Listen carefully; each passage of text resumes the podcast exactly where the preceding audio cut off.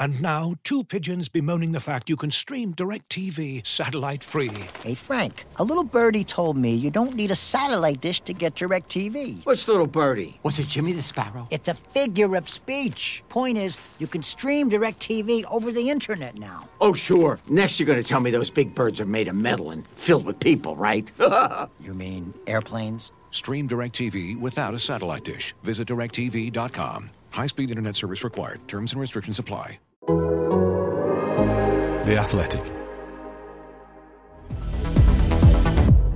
The trauma and the, the devastation of that will live with me forever. The entirety of the fan base is still got that kind of spirit of Sam Allardyce, wanting to get back to, to where we used to be. The guys that did stay wanted to vent their spleen uh, at Allardyce. He doesn't buy into your club, you have to buy into him. So you sort of have to become supporters of Allardyce United. And he knows what he wants, and if you're not on board, you're out of the door.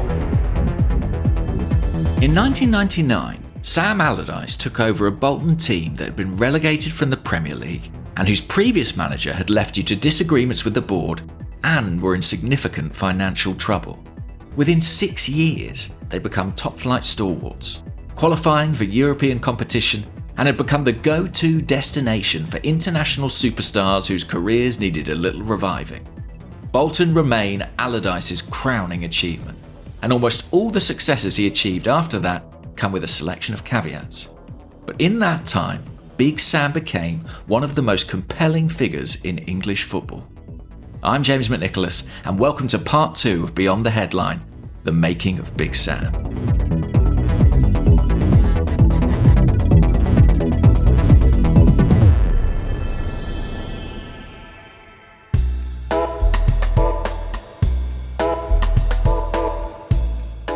Let's start then at the moment just before Sam became Bolton boss. It's September 99, and Colin Todd has just resigned as Bolton manager, unhappy at the sale of midfielder Per Frandsen to Blackburn. A sale deemed necessary by the owners as the club attempts to mitigate the financial disparity between the first and second tiers of English football.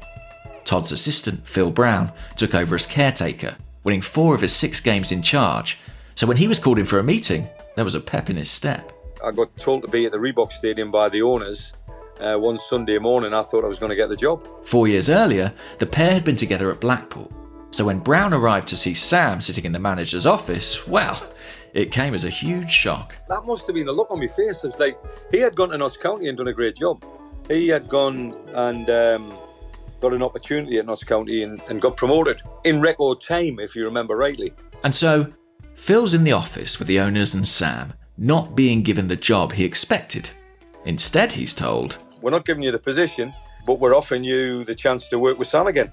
And after about an hour, me and him just sitting there, not not the other two, me and him just sitting there, we we decided to uh, work together again. And I'm glad we did because we had an unprecedented success at Bolton Wanderers after that. You probably know the story from there. Bolton won promotion through the playoffs in 2001, spent a couple of years surviving before becoming top flight stalwarts, and became the very essence of classic era Premier League years football, as Allardyce built a disparate team of ageing pros, willing youngsters, and implausible global stars. Youri Djorkaeff was the first, arriving in February 2002 as he jostled for a place in France's World Cup squad. JJ Okocha followed. And Okocha! Oh! Fantastic! Then Ivan Campo, Fernando Hierro, Bruno N'Gotty, Ibrahim Ba, and Vincent Candela. In summary, Big Sam's Bolton achieved four successive top eight finishes, along with a League Cup final and a couple of appearances in the UEFA Cup. For a Bolton fan, those were extraordinary days. We've had some decent years under Bruce Rioch and Colin Todd uh, before Sam Allardyce. Here's Joe Crilly, a lifelong Bolton fan. There was never really an identity. Certainly from, from, from when I started supporting the club in the uh, in the early 90s, there was never really an identity until Sam Allardyce took over, and that personality that he had has remained with the club. We still love thinking about the times that we beat Arsenal. We still love thinking about the times that we beat Liverpool and Manchester United. And to be honest, uh, the, the the entirety of the fan base is like still got that kind of spirit of Sam Allardyce, kind of we're, we're kind of wanting to get back to, to where we used to be. Those were the years when the Allardyce method was well established. But while the perception of his success was built around the cult of his personality, which in turn fed his own significant ego, in reality it was his ability to realise his own limitations that allowed him to flourish. And he always had one big saying, and I've always remembered it, and I use it myself now, is that you have to employ somebody better than you in the key areas that you're trying to to to to deliver. Mark Taylor, Allardyce's performance director at Bolton. You know, so you would always find a better coach, maybe it's defensive areas, or a better coach in, in midfield, and a better, certainly a better goalkeeping coach than he would be. And same with strikers. You know, he would always employ people better than him, and that would make him better. I think he had such good staff around him. You remember Kevin Davies, a fulcrum of Allardyce's team, who we essentially recovered from the scrap heap in 2003 and who went on to play for England. You know, there was Mike Forde, who was a kind of, he was sports psychologist, I guess, but not in the old fashioned term. So all the data would be gathered from previous seasons and we knew exactly what we needed to do in terms of games against the bottom six, games against the top what kind of runs you'd have to go on. We get three or four players getting 10 Premier League goals. So you weren't over reliant on one. So all these kind of things were put into us at the start, start of the season, what the requirements were. Because it wasn't just about staying in the league for us. We wanted to, you know, push into the top half and be successful. Um, so we had those kind of people around. We had, you know, Carlo Sartori, who's at Man City now, doing all the sports rehab and massage and, you know, all those kind of things. We had a couple of guys in from Asia doing like all the acupuncture. Mark Howard was the fitness coach who's at Burnley now, so you see how fit they are.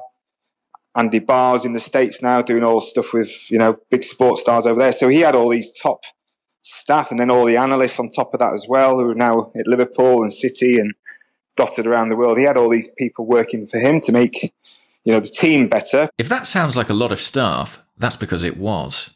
Phil Brown. We were in the war room, what we called the war room at Bolton Wanderers, and there was a circular table, and whenever you presented, you got in the middle of these cir- this, this circle of people, and you had you had all the touch screens and you know videos and you name it, whatever you needed techno- technology wise, you had. But this war room was the staff meeting room on a Monday morning, and we were we were all sitting. And I started the meeting at eight o'clock and uh, turned to Sam uh, with minutes and stuff like that from the last meeting. And I turned to Sam and he's in, he's in fits of laughter. You know, he's chuckling away. And he, when he chuckled and laughed, his shoulders used to go up and down. And, I, and I, before before I started, I mean, I said, "What the? F-? Excuse my French, by the way." I said, "What the? F- are you laughing at?" And he went, "Count how many people's in the room, Brownie." there was 36, 36 people in the room, and we had started at Blackpool with four. Allardyce famously led the way in English football when it came to sports science and statistics, which informed the way his Bolton side played. Here's the Athletics statman Tom Worville explaining it on the Athletics Zonal Marking podcast. I remember one one anecdote or example of kind of how Allardyce would use use Prozone, I guess use data back then, is I think they used to analyse kind of when the ball was pumped forward to say Kevin Davies or whoever's up there. They look at how often the ball would be cleared to different zones of the pitch and then would essentially time runs or, or place players and get them to make moves into certain zones based on where the ball would land, which is just really like fairly basic but smart analysis to understand okay, how can we win more second balls, regain more possessions, and, and, and kind of keep attacks going for longer. And that's the kind of work that you know more and more clubs will be doing in house now. By his glory years, use of such tools was commonplace. The danger was that everyone else would catch up but because Allardyce had been using them for years and was so well versed in them, he retained an edge. There was an interview of sorts with, with Allardyce a couple of years ago with um, stats, and he was kind of saying that in the 1990 season, if you used statistical analysis, you could gain 5 to 10% Uh, in terms of performance because no one was using it. And that back then that that wasn't a marginal game. that was that was a large game. But now because everyone's got access to, to stats and analytics and, and video and they are hiring you know more people in these roles, it's not a gain if you use it or don't. The gain is how well you can integrate it into your processes compared to, to your rivals, which is a big change. But I think that we're seeing that the teams that have very well thought out, very bought into analysis workflows across recruitment, across first team, um, are getting the most value out of it. Sam's use of statistics was used most notably to his advantage when it came to recruitment. Back to performance director Mark Taylor. And one example we used was, was Gary Speed. Gary Speed was, was available from Newcastle, and everybody was saying, okay, well, you know, he's he's 32. In the in, in that sort of early 2000s, you know, players weren't weren't weren't carrying on their, their careers into the 35, 36 years. We had all of his data. So we knew that this player hadn't dropped off at all. We could see his physical and technical data had, had, had improved the older he got. So we knew that there wasn't a risk there. So it isn't just about, you know, the technology and, and what you're doing. It's actually how you're looking at the data. And that's how one of Bolton's most glamorous signings came about. We would often pick up players in different positions, and he would know that he could play the player position from a from a, a wing back, if you like, to a full back, or a full back to a winger. Fernando Hierro was one one example that we managed to get in from Madrid, and he was just typically a, a centre back. But in the Premier League, it, obviously his, his, his speed and his agility wasn't wasn't something that would be suited. But Sam knew that if you could put him in front of a back four, that then he wouldn't need to be this this dynamic dynamic player. He could be a holding midfield player, and we could use his, his technical ability and his physical ability would be okay in, in set piece scenarios. You know that was something that he would do regularly. Uh, he would bring he would bring players in from other clubs that weren't particularly suited to, to the position they'd been playing in. And then again, that was down to data collection, analysing the data that was out there uh, and fitting it into a, a model that Sam was looking at. It should be noted that not all of those big name signings worked out.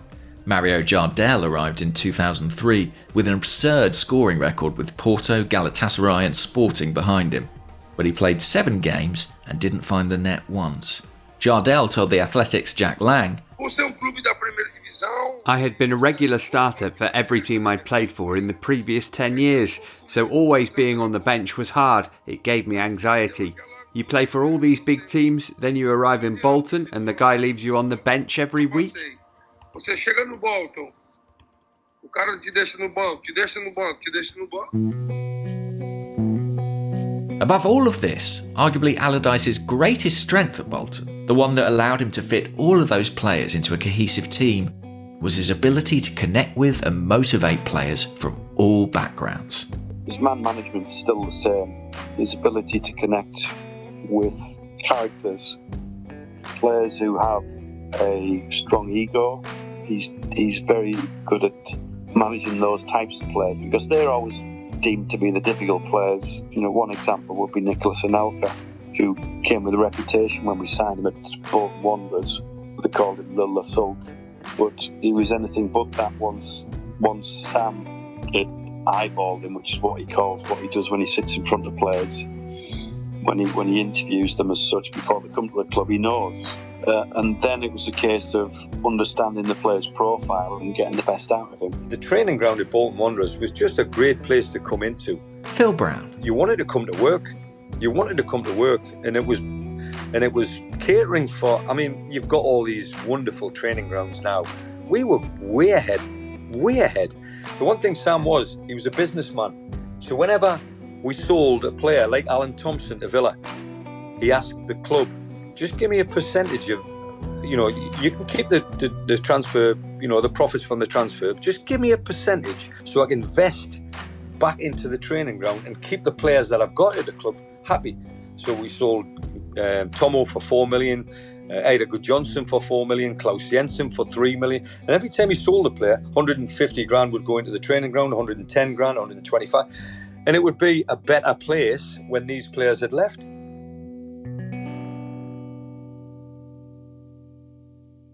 This episode is brought to you by Michelob Ultra, the official beer sponsor of the NBA. Want to get closer to the game than ever before? Michelob Ultra Courtside is giving fans the chance to win exclusive NBA prizes and experiences like official gear, courtside seats to an NBA game, and more. Head over to michelobultra.com slash courtside to learn more.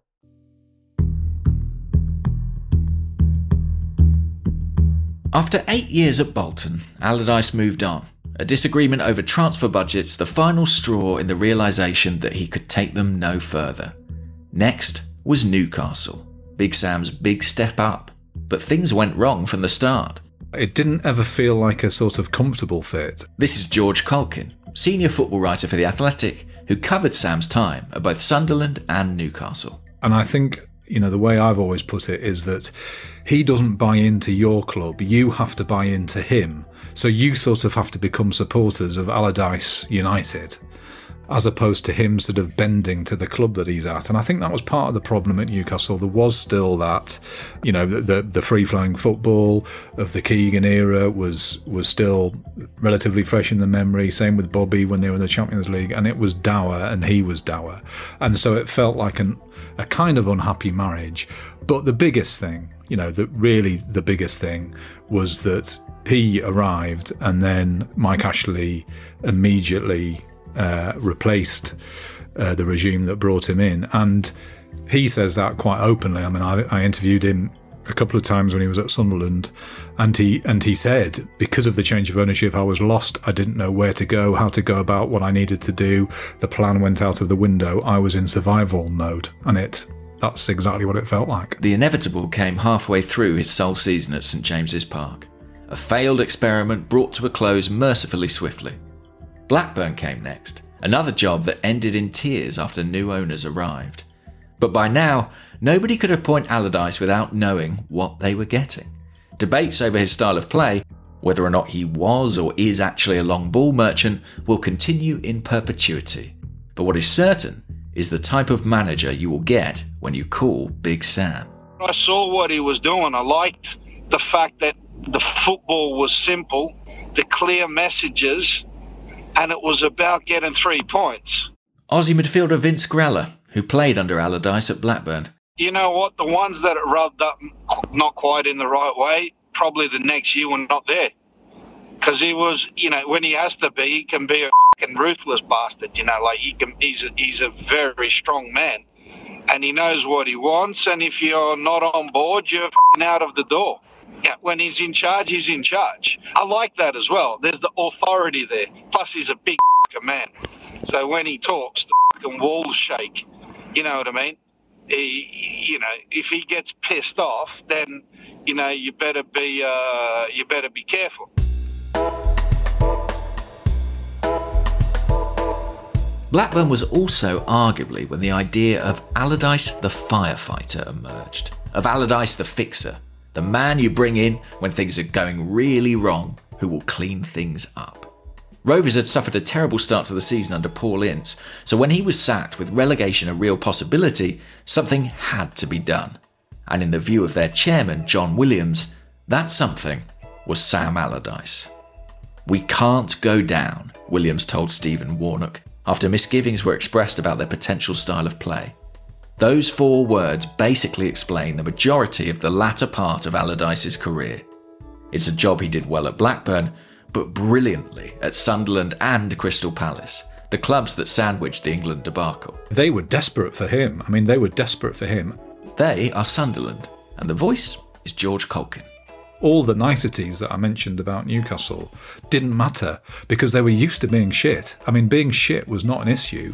What they needed was to be better, and um, and so he was he was kind of welcomed as a saviour there. It was a club that had just lacked any semblance of order, and he started to bring order and. Players bought into it. They talked about the certainties that they were given. They talked about that they all knew their jobs. And that is such a such an important thing. I mean, it sounds like such a basic, but you have to sort of you have to sort of remember the absolute crisis, and it was going from crisis to crisis to crisis. It was that kind of cycle of miracle, crisis, miracle, crisis, and I use miracle in its least sort of miraculous sense there. I mean, as if sort of staying up and losing again is a miracle, and it's not. But his feeling of home at Sunderland wasn't necessarily just about the club, it was about himself and his own mind, you know, that he can put himself in that position now and enjoy it, you know, that the worry is still there that you can lose and all that kind of stuff. But he was much more, he was much more sort of comfortable in his own skin. I felt at Sunderland than he was at, at Newcastle, and and it showed.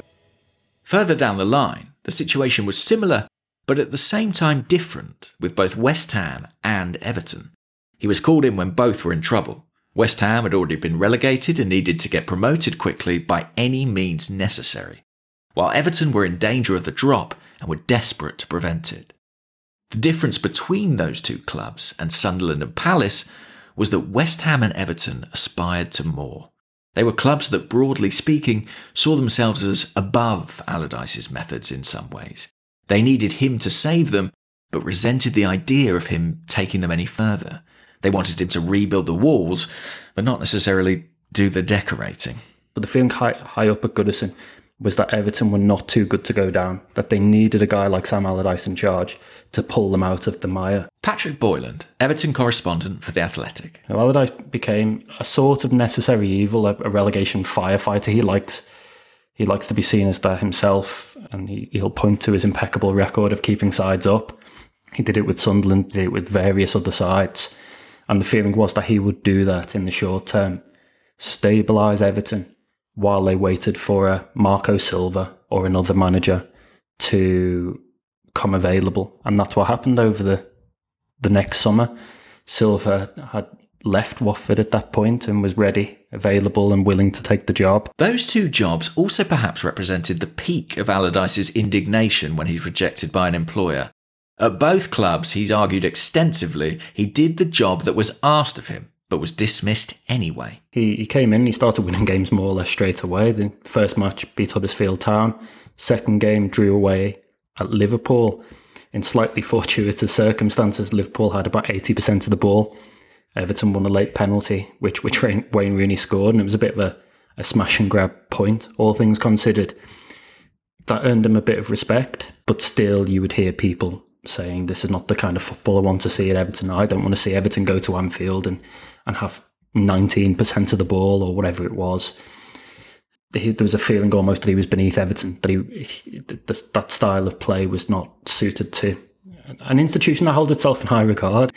And that's when you knew that this guy can't really win here. He, he, he can win matches, but he's not going to be able to ever fully convince unless he completely changes approach, changes tack, goes a different way with his own management he, he more or less can't win. He's not going to be able to, to get the fans on side. The nadir of his time at Goodison came in an away game against Arsenal. By the 37th minute, Everton were 4 0 down, and any patience the wider fan base had with him had disappeared. Welcome to Toffee TV to the instant match reaction. Arsenal 5, Everton 1. Uh, what, what an absolute shit show. What an absolute disgrace the the aim effectively was to shut up shop and do what they did against Liverpool, which was keep the opposition out and keep them at bay for as long as possible. Very defensive, very pragmatic. And if you do that with Everton and you get results, then people will kind of begrudgingly accept it.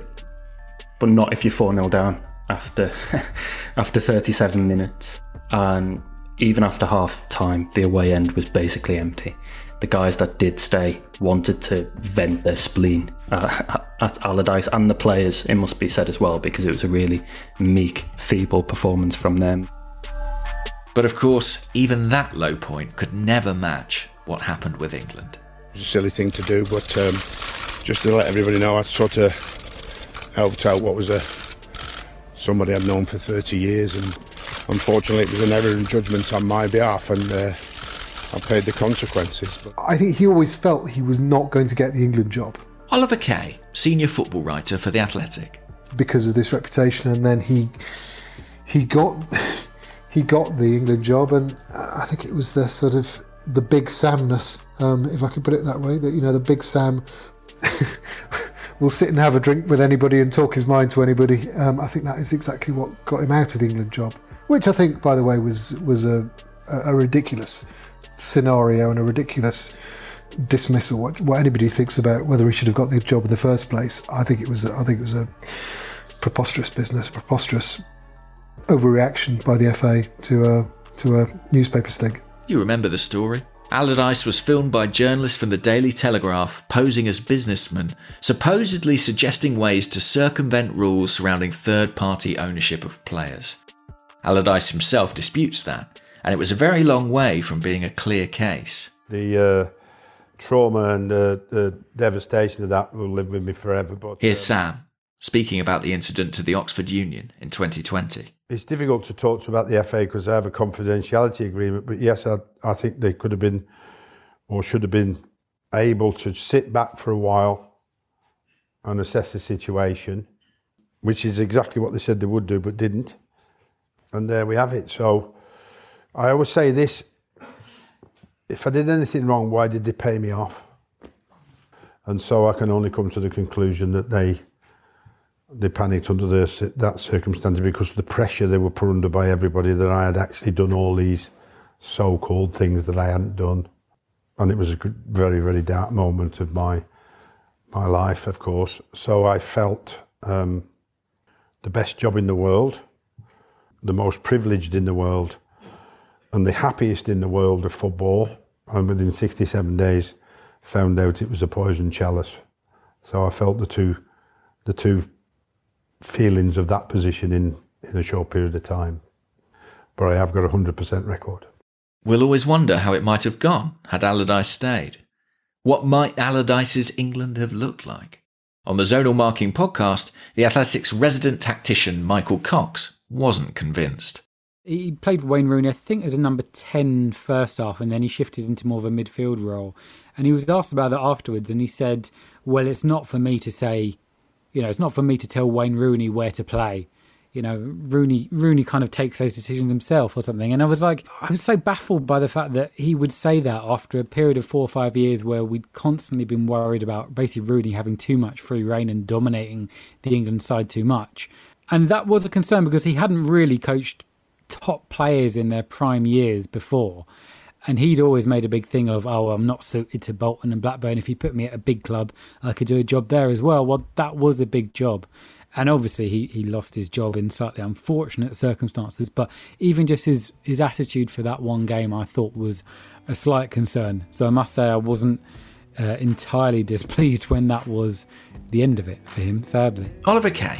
I doubt he will ever get over the disappointment. He, he will. He will think about it every day. He will regret it every day. Having spoken to him, I mean, he, he's he's so he's incredibly thick-skinned and and is and is you know, you know, I think he showed by going to Crystal Palace within a, a few months, wasn't it? And and and. and turned them around straight away, and it was as if he'd never been away. It was, you know, we've seen England managers before seeing seeming utterly broken by by struggling. You know, Graham Taylor never really seemed like the same manager again. Glenn Hoddle, I don't think ever seemed like the same manager again post England, and Eriksson didn't, and McClaren didn't, and you know, I, I think Fabio Capello seemed sort of diminished by the sort of um, roller coaster ride of managing England. Allardyce undoubtedly felt like you know has felt crestfallen by by what what happened and what and what what he did and, and the consequences or what he said and the consequences of that. But I think in terms of actually picking himself up, dusting him down, himself down, and just getting back to being Sam Allardyce on, on the on the training ground or on the touchline, I think he did that as good as almost anybody. And now, Big Sam is back again. Back in the Premier League, back trying to save another club that has got themselves into a mess.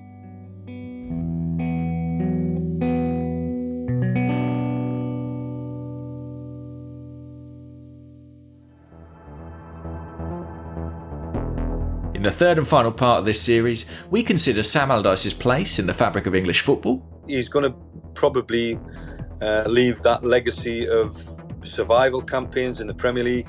Ponder why he keeps coming back. Being a Premier League football manager looks very difficult, very complicated, very time consuming, really boring at times. And wonder whether this job is one too far, even for Big Sam. I think West Brom thought, well, at least at least Allardyce might get them a bit more organised, a bit harder to beat.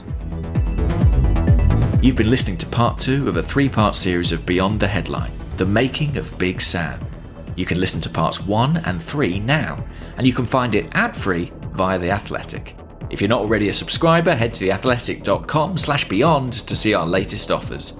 Subscribe now to make sure you don't miss out on future editions of the podcast.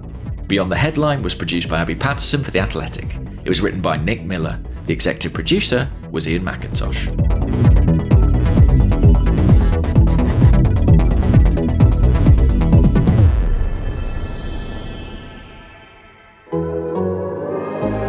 Athletic.